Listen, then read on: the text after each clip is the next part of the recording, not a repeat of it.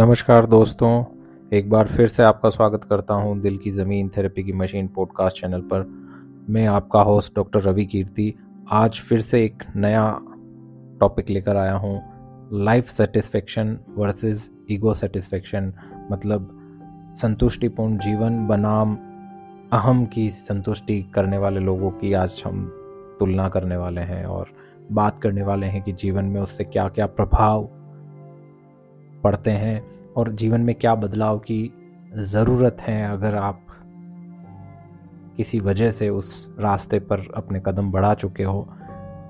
तो ये जो मैं बातें आज करने वाला हूँ, ये किसी की लेबलिंग नहीं है, किसी पर हम टेग नहीं लगा रहे हैं कि आप में ये क्वालिटी है और आप में ये क्वालिटी है। हम वो बात नहीं कर रहे हैं। हम बात कर रहे हैं कि इस तरह की क्वालिटीज़ लाइफ में सेटिस्फेक्शन नहीं आने देगी, चाहे वो आपकी लाइफ हो, चाहे वो किसी और की लाइफ हो।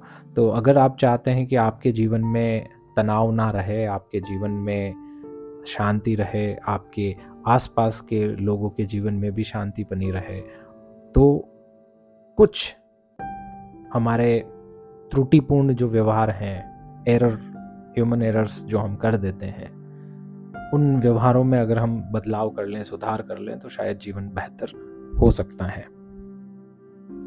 तो चलिए आज स्टार्ट करते हैं। लाइफ सेटिस्फेक्शन जो है, जीवन में संतुष्टि, इसको अगर हम आज पहले समझने की कोशिश करें तो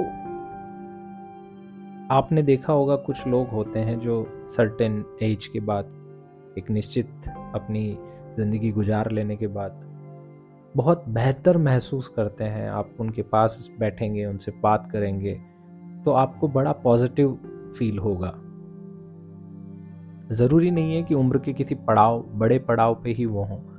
कम उम्र वाले व्यक्ति भी जिनके अंदर अपने जीवन को पॉजिटिवली देखने की क्षमता होती है, उनके पास भी अगर आप बैठेंगे तो आप महसूस करेंगे कि कुछ लोगों के पास रुकने, बैठने, समय बिताने से पॉजिटिव महसूस करते हैं, आप उनसे बात करते हैं तो आप पॉजिटिव महसूस करते हैं। लेकिन इसका उल्टा भी होता है, कुछ लोग ऐसे भी होते हैं जिनके पास अगर आप कुछ समय के लिए रुकते हैं तो आपको लगता है कि जैसे शरीर से सारी ऊर्जा किसी ने आपकी खींच ली है, आप बड़े थके हुए से महसूस करते हो। खुद भी कई बार बहुत ज़्यादा अपने आप को उलझा हुआ महसूस करने लगते हो। ऐसे कई लोग हैं जिनको आप जीवन में मिलते हैं तो आपको उतना सकारात्मक अनुभव नहीं मिलता है। मैं सिर्फ़ उनके व्यवहार की बात नहीं कर रहा हूँ। उनके व्यक्तिगत पहचान भी उस तरीके की हो सकती है, व्यक्तित्व उनका उस तरीके का हो सकता है। तो लाइफ सेटिस्फेक्शन की जब हम बात कर रहे हैं तो लाइफ सेटिस्फेक्शन जो है जीवन की जो संतुष्टि है, वो क्यों ज़रूरी है? लाइफ सेटिस्फेक्शन में हम क्या क्या ऐसे पॉइंट्स हैं जिन पे फोकस कर सकते हैं? और हम अपनी लाइफ को सेटिस्फाइंग लाइफ कैसे बना सकते हैं? कैसे हम एक ऐसा व्यक्ति बन सकते हैं जो अपने जीवन से संतुष्ट हों? और क्या होना ज़रूरी भी है? सवाल ये भी है। तो पहले इस सवाल का जवाब दे देते हैं कि क्यों एक इंसान को अपने जीवन में संतुष्टि की आवश्यकता है? जब भी हम किसी लक्ष्य को प्राप्त करने की कोशिश करते हैं तो उसके लिए कुछ प्रयास करते हैं, और जब वो लक्ष्य हमें मिल जाता है तो हम फिर एक नया लक्ष्य बनाते हैं, और उस नए लक्ष्य की प्राप्ति पर लग जाते हैं। लेकिन सबसे जो मुख्य बात है, वो ये है कि लक्ष्य एक बार प्राप्त होने के पश्चात आपको आनंद की अनुभूति भी होती है। उस लक्ष्य के जब आप आसपास पहुँच जाते हैं तो आपको उसकी तरफ़ और अधिक ज़्यादा अभिप्रेरणा मिलती है कि आप उसको जल्दी से जल्दी प्राप्त कर लो। तो एक बार जब आपने वो प्राप्त कर लिया, अचीव कर लिया है अपने जीवन में, फिर आप उसका एक अप्राइजल करते हैं, उसको देखते हैं कि किस तरीके से उसने आपके जीवन में अपना मूल्य बनाया है। जो आपने पाया है, उसका मूल्य आपके जीवन में अब कितना है, ठीक है? और उसी के आधार पर जीवन में संतुष्टि महसूस होती है। मान लीजिए कि ऐसा कोई कार्य था जिसके लिए आपने तन, मन, धन सब लगाया और अंत में आपने पाया कि ये आपके लिए उतना ज़्यादा ज़रूरी नहीं था तो आपके जीवन में इतना सब कुछ जो आपने उसके लिए दिया है, आपको लगेगा कि मैंने दिया ज़्यादा है और प्राप्त कम किया है। और इस तरीके का जो हमारा मूल्यांकन करने का तरीका जो है, ये हमें कहीं ना कहीं संतुष्टि प्रदान नहीं करता है। तो हम असंतुष्ट हो जाते हैं। असंतुष्ट हो जाते हैं तो उससे हमारे अंदर, हमारे मानसिक स्वास्थ्य में, हमारी भावनाओं में इमोशंस में बदलाव आना चालू हो जाते हैं। और ये जो बदलाव आते हैं, ये आपके जीवन को मुश्किल और बदतर बनाते हैं। पॉजिटिव रेट करना चाहिए, ये ज़रूरी है। बट ये करने से पहले एक बहुत पहले एक स्टेप आता है, जब हम अगर पर्सनालिटी डेवलपमेंट की जब हम बात करते हैं तो उसमें ये बताया जाता है, हम बताते हैं कि किस तरीके से आप डिसीज़न मेकर बन सकते हैं, ठीक है ना?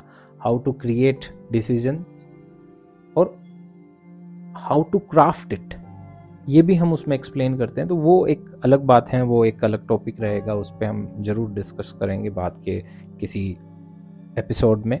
आज के एपिसोड में लाइफ सेटिस्फेक्शन एक बहुत इंपॉर्टेंट कॉन्सेप्ट है, जिस पे हम बात करने वाले हैं। तो वो पर्सन जो अपने लाइफ में मैक्सिमम टाइम सेटिस्फाइड पाए गए हैं, उन पे एक रिसर्च एक सर्वे करने के बाद कुछ पॉइंट्स हैं जो आइडेंटिफाई हुए हैं। तो कुछ व्यक्तिगत ट्रेट्स हैं जिनकी पहचान पर्सनालिटी ट्रेट्स हैं जिनकी पहचान की गई उनकी आ, उनके व्यक्तित्व में पाए जाने वाले गुणों की पहचान जो की गई है वो मैं आपके सामने रख रहा हूँ कि वो बड़े खुले दिमाग के व्यक्ति होते हैं खुले विचारों के व्यक्ति होते हैं और उनके अंदर अवेयरनेस का जो लेवल होता है सामान्य व्यक्तियों से थोड़ा ज़्यादा होता है। उनका जो चेतन अवस्था है, वो चेतन अवस्था सिर्फ़ कहने के लिए वो कॉन्शियस हम कई लोग हैं ऐसे जो कहने के लिए कॉन्शियस तो हैं बट हमारा इन्वायरमेंट के साथ में वैसा कनेक्शन नहीं है कि हम अपने इन्वायरमेंट से उतने अच्छे अवेयर हो। नहीं होते हैं कई एक्सट्रोवर्ट होते हैं मैक्सिमम टाइम ऐसे लोग जो अपने आप को लाइफ सेटिस्फेक्शन लेवल पर अपराइट रखते हैं, ऊपर की तरफ़ रखते हैं। वो अक्सर एक्सट्रोवर्ट पर्सन होते हैं। दूसरी चीज़ उनमें एक एक्सेप्टेंस है और या कह सकते हैं एग्रीबलनेस की क्वालिटी होती है कि वो चीज़ों को मान जाते हैं एक्सेप्ट कर लेते हैं। चाहे वो चीज़ें बहुत ज़्यादा बेहतर नहीं हो उनकी ज़िंदगी में, फिर भी वो उसको अपना गिफ्ट समझ के अपने जीवन में अटैच कर लेते हैं कि हाँ शायद ये मुझे, जो मिला है तो बेहतर के लिए ही मिला होगा। चाहे इससे मेरे अनुभव बेहतर हों या चाहे मेरे इससे कर्म बेहतर हों, लेकिन ये मेरे लिए बेहतरी के लिए है। तो ऐसा प्लस दूसरे लोगों को जो सामने वाला व्यक्ति है, वो जब अपनी बात रखता है तो उसकी बात सिर्फ़ मानना एक्सेप्टेंस स्वयं का मानना नहीं, दूसरे व्यक्ति की बात को भी सही रूप में स्वीकार करना, उसके भावनाओं को, उसके विचारों को भी मूल्य देना और ये बताना कि यस जो आप कह रहे हैं वो भी सही है तो इस तरीके से एग्रीबलनेस भी उसमें पाई जाती है। एक पॉइंट आता है इमोशनल कंट्रोल का, कि वो अपने इमोशंस को इस तरीके से अपने जीवन में हावी नहीं होने देते कि वो उनके जीवन को नकारात्मक रूप से प्रभावित करें। अपने नकारात्मक विचारों को, अपनी नकारात्मक भावनाओं के रूप में तब्दील नहीं करते हैं, अपनी नकारात्मक भावनाओं को अपने नकारात्मक व्यवहार में तब्दील नहीं करते हैं, अपने नकारात्मक व्यवहार को अपने रिश्तों को नकारात्मक बनाने में तब्दील नहीं करते हैं, अपने रिश्ते जब नकारात्मक तब्दील हो जाते हैं तो अपने जीवन में सभी बीमारियों को, सभी समस्याओं को आमंत्रित करने में वो विश्वास नहीं करते हैं। ऐसे लोगों को हम देखते हैं जो लाइफ सेटिस्फेक्शन के लेवल पर काफ़ी ऊपर होते हैं। अब अगर इसके विरोध में कोई काम करेगा तो निश्चित कहा जा सकता है कि वो कहीं ना कहीं अपने लाइफ के सेटिस्फेक्शन लेवल पर तो नहीं होगा। ईगो के सेटिस्फेक्शन पे हो सकता है। क्या लाइफ सेटिस्फेक्शन वाला व्यक्ति और ईगो सेटिस्फेक्शन वाले व्यक्ति में कोई अंतर किया जा सकता है? यस किया जा सकता है।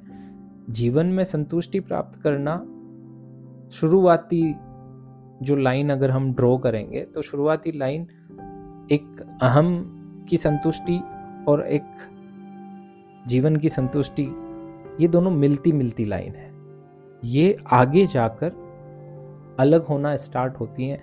एक आ, मैं आपको उदाहरण देना चाहूँगा। मेस्लो साहब हैं।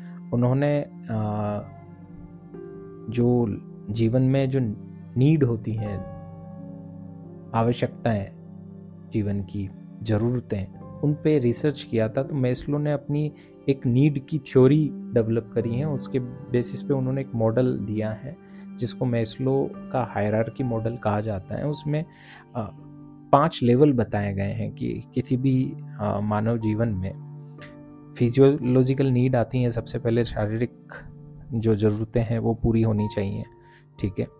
तो उसके बाद सेफ्टी और सिक्योरिटी की नीड आ जाती है, उसके बाद लव और बिलोंगिंगनेस की नीड आ जाती हैं, उसके बाद सेल्फ स्टीम की नीड आ जाती हैं, उसके बाद सेल्फ एक्चुअलाइजेशन की नीड आ जाती हैं।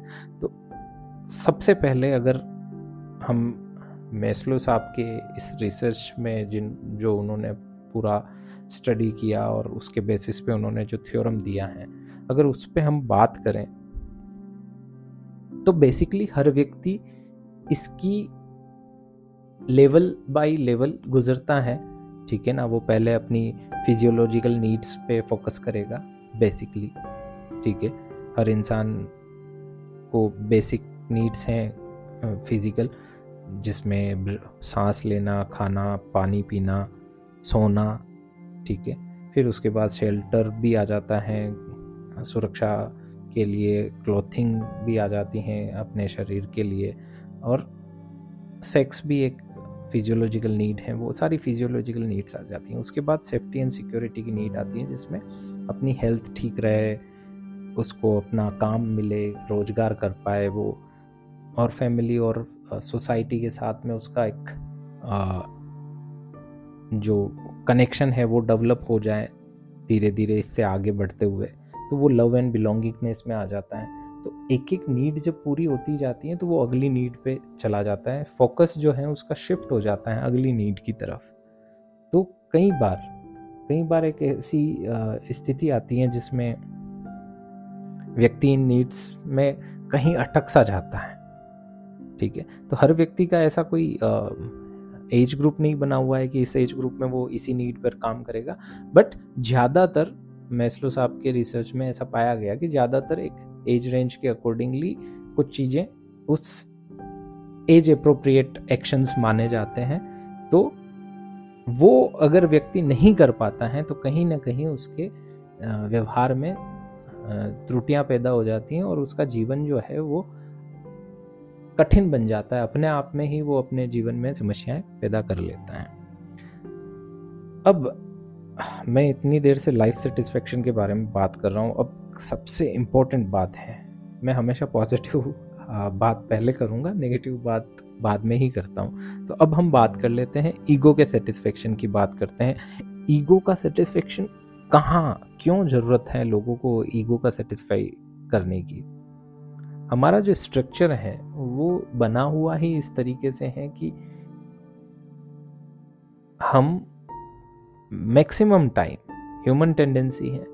अपने आप के अंदर इंडिविजुअलिज्म को ज़्यादा प्रेफरेंस देते हैं। मैं और मेरा क्या है, उस पर ज़्यादा फोकस करते हैं, ना कि हम पर हमारा फोकस होता है।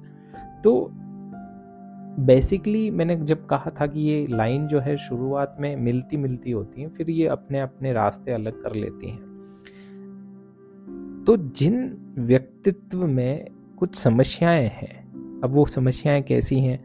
मान लीजिए कि नार्सिसिज्म वाली एक क्वालिटी किसी व्यक्ति में इस तरीके की क्वालिटी है तो निश्चितता वो दूसरों के अनुभवों को, दूसरों के विचारों को, दूसरों के भावनाओं को कभी भी सपोर्ट नहीं करेगा।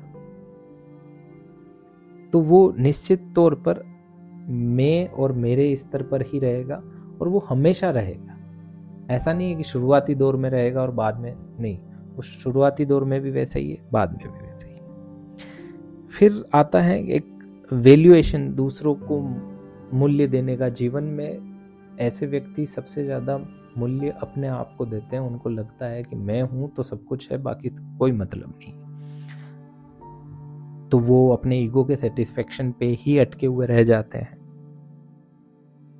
एक्सट्रीमिस्ट होते हैं ब्लैक एंड वाइट थॉट्स लेके चलते हैं, ज़्यादातर कंडीशन में इस तरीके से सोचते हैं कि या तो ये है या तो ये नहीं है बिल्कुल, ज़ीरो और वन की पॉलिसी।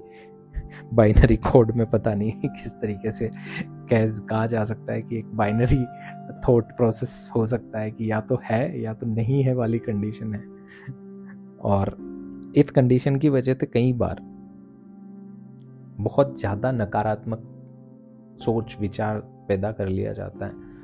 और ये कंटिन्यूटी की थ्योरी भी कहती हैं कि हम, अगर एक विचार पैदा करें, ठीक है तो उस विचार के संबंधित विचार, उसको सपोर्ट करने वाले विचार हमारा दिमाग पहले से ही उस पर तैयारी करना स्टार्ट कर देता है। चाहे हमने वो डिमांड किए हों या चाहे ना किए हों। तो क्यों ना हम हमारे मन मस्तिष्क में सकारात्मक विचारों को ज़्यादा जगह दें ताकि हम और ज़्यादा सकारात्मक हो सकें। अगली जो बात आती है ईगो सेटिस्फेक्शन वाले लोगों की, अहम की संतुष्टि वो चाहते क्यों है? अहम की संतुष्टि उनको क्या ऐसा दिलवा देगी? अहम की संतुष्टि में उनको टेम्परेरी मतलब तात्कालिक रूप से उनको जो आनंद की अनुभूति होती है, वो जीवन में संतुष्टि पाने वाले व्यक्ति को नहीं मिलती है, वैसी।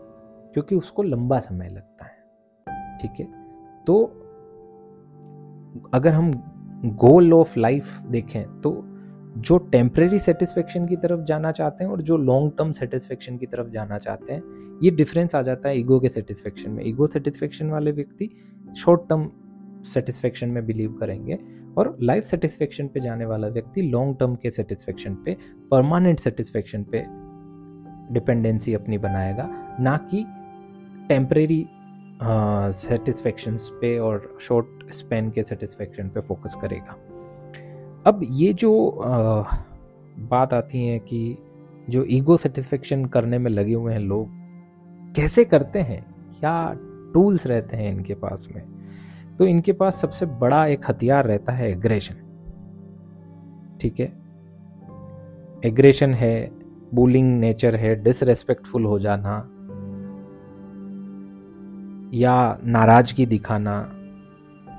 आपने गेस लाइटिंग वर्ड भी सुना होगा। सामने वाले व्यक्ति को इतना गिल्ट में डाल देना, इतना बुरा अनुभव करवाना कि दुनिया का सबसे बड़ा गुनेगार तो वो व्यक्ति है, सामने वाला। तो इस तरीके के टूल्स का यूज़ करके ये अपने ईगो का सेटिस्फेक्शन करते हैं, जो ईगो सेंट्रिक लोग हैं, खासतौर से वो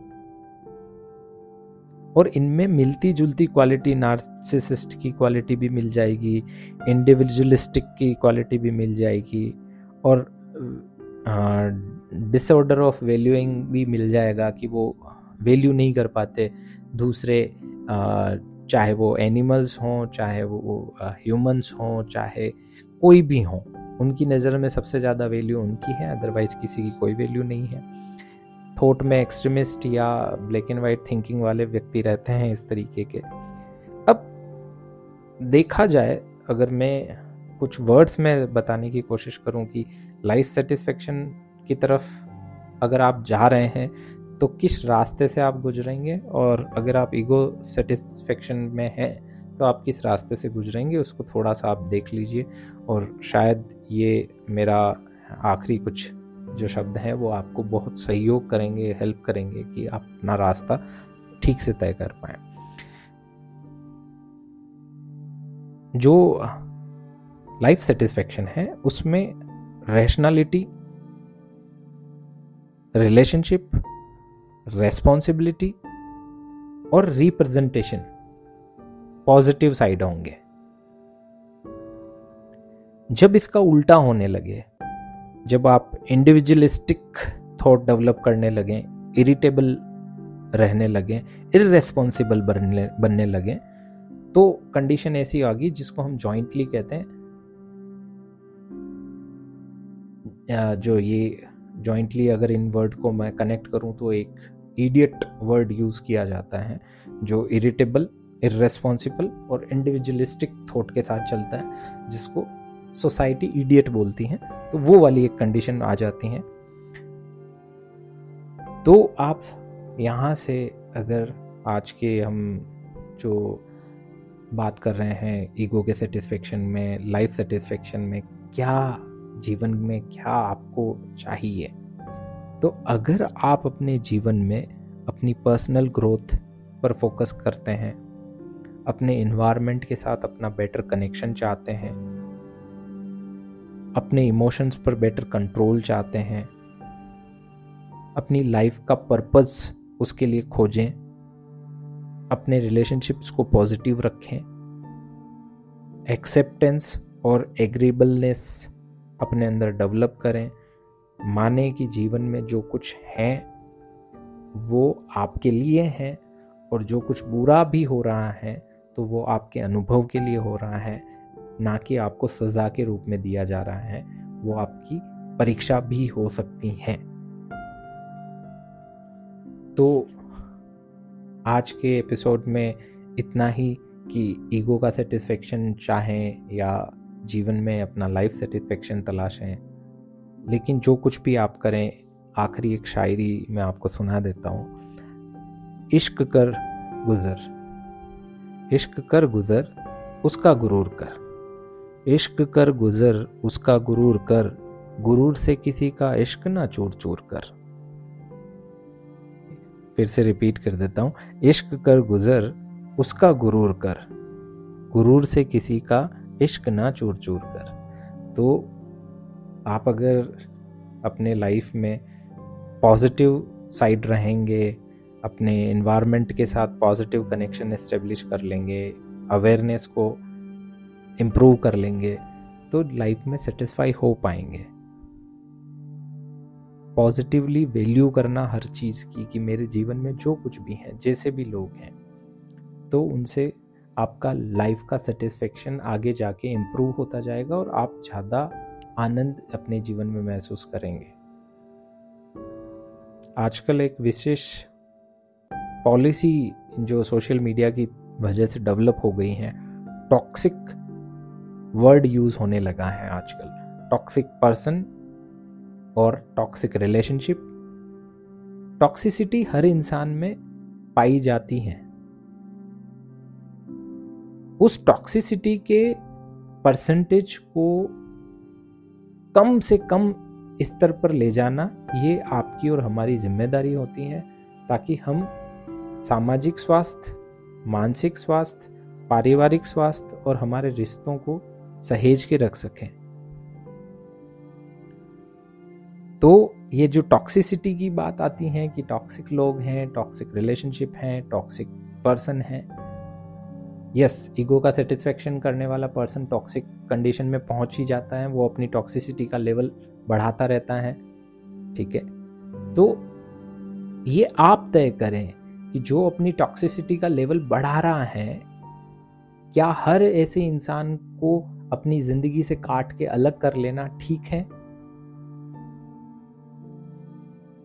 हाँ मैं मानता हूँ कि मैं मेंटल हेल्थ प्रोफेशनल हूँ तो मुझे ऐसा महसूस होता है कि अगर इस तरीके से इनको काटा गया तो ये सभी लोग कटने के बाद अपने आप को ठीक तो नहीं कर पाएँगे।